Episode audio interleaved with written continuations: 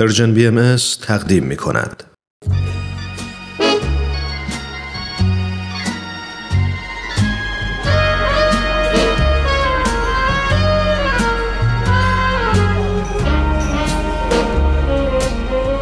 یه گوشه دنج و آروم توی فضای گرم و صمیمی.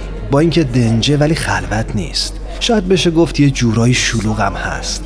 البته از اون نوع شلوغی که اصلا آزار نمیرسونه. همه سرشون تو کار خودشونه. کسی مزاحم کسی دیگه نمیشه. یکی مشغول مطالعه است یکی داره با هنسفیریش موسیقی مورد علاقه رو گوش میده.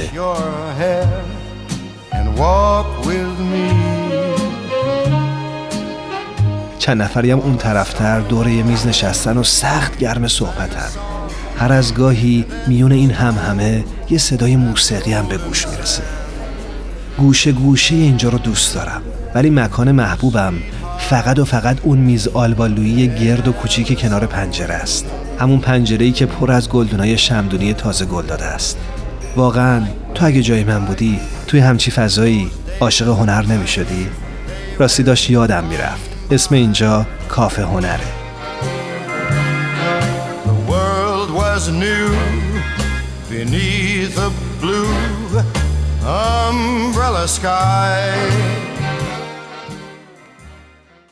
در کافه هنر امروز از یک سخنرانی، سخنرانی یک فرد خاص، سخنرانی یک پادشاه خواهیم گفت. سخنرانی پادشاه محصول کشور بریتانیا فیلم درام تاریخی ساخته شده به سال 2010 میلادیه.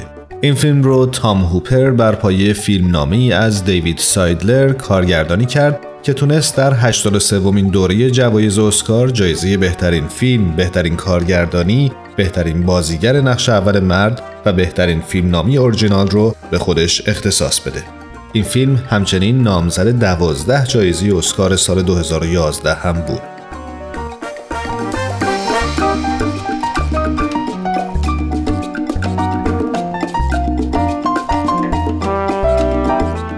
اما داستان فیلم سخنرانی پادشاه درباره بخشی از زندگی جورج ششم، پادشاه بریتانیا و پدر الیزابت دوم ملکه فعلی این کشوره که دچار لکنت زبان بود. نقش پادشاه رو در این فیلم کالین فرت و نقش پزشک او رو جفری راش بازی کردند.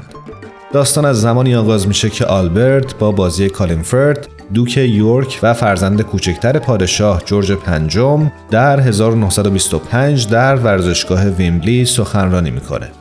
هنگام سخنرانی توقف و لکنت در سخنرانی او به وضوح برای هزاران نفر از شنوندگان و مخاطبینش آشکار میشه. My husband is um well he's required to speak publicly. Perhaps he should change jobs. And what if my husband were the king? My husband has seen everyone. Insert them into your mouth. Enunciate. He hasn't seen me. I can cure your husband, but I need total trust.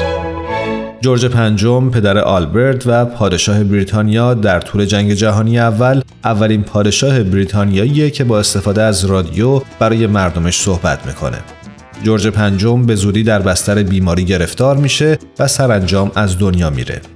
و بعد از رویداد حوادث مختلفی سرانجام جورج ششم پسر او به پادشاهی بریتانیا می‌رسه.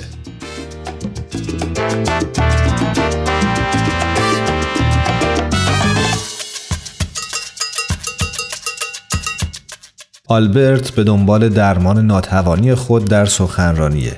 درمانهای مرسوم دل سرد کنندن تا اینکه الیزابت همسر آلبرت با گفتار درمانگری استرالیایی با روشهای نوین که در لندن ساکنه به نام لیونل لوگ با بازی جفری راش آشنا میشه و خودش رو با نام خانم جانسون معرفی می‌کنه.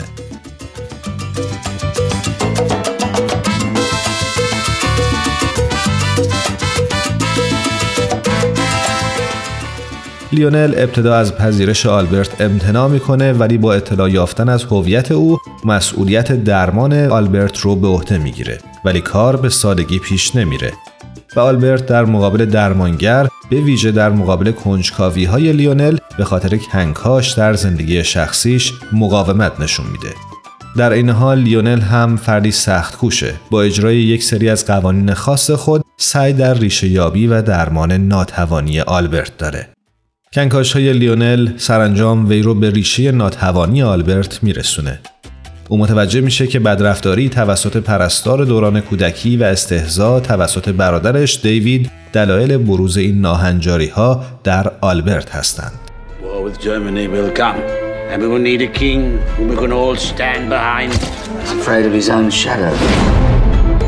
The nation believes that when I I speak, I speak for them, but I can't speak.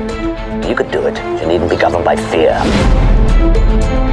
It'll be like mad King George the Stammerer.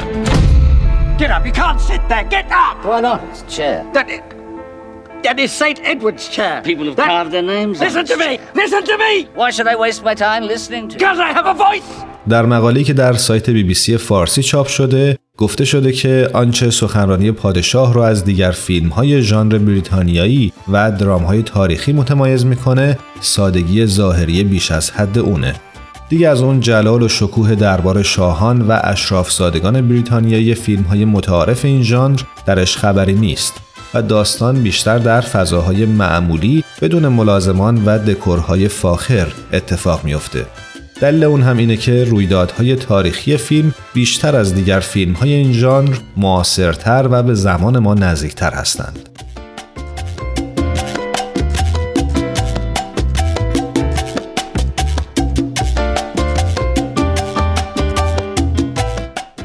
شخصیت محور فیلم یعنی پرنس آلبرت با بازی کالین فرد همه ویژگی های شاه شدن رو داره جز یک ویژگی مهم و اون هم ضعف تکلم و قدرت بیانه.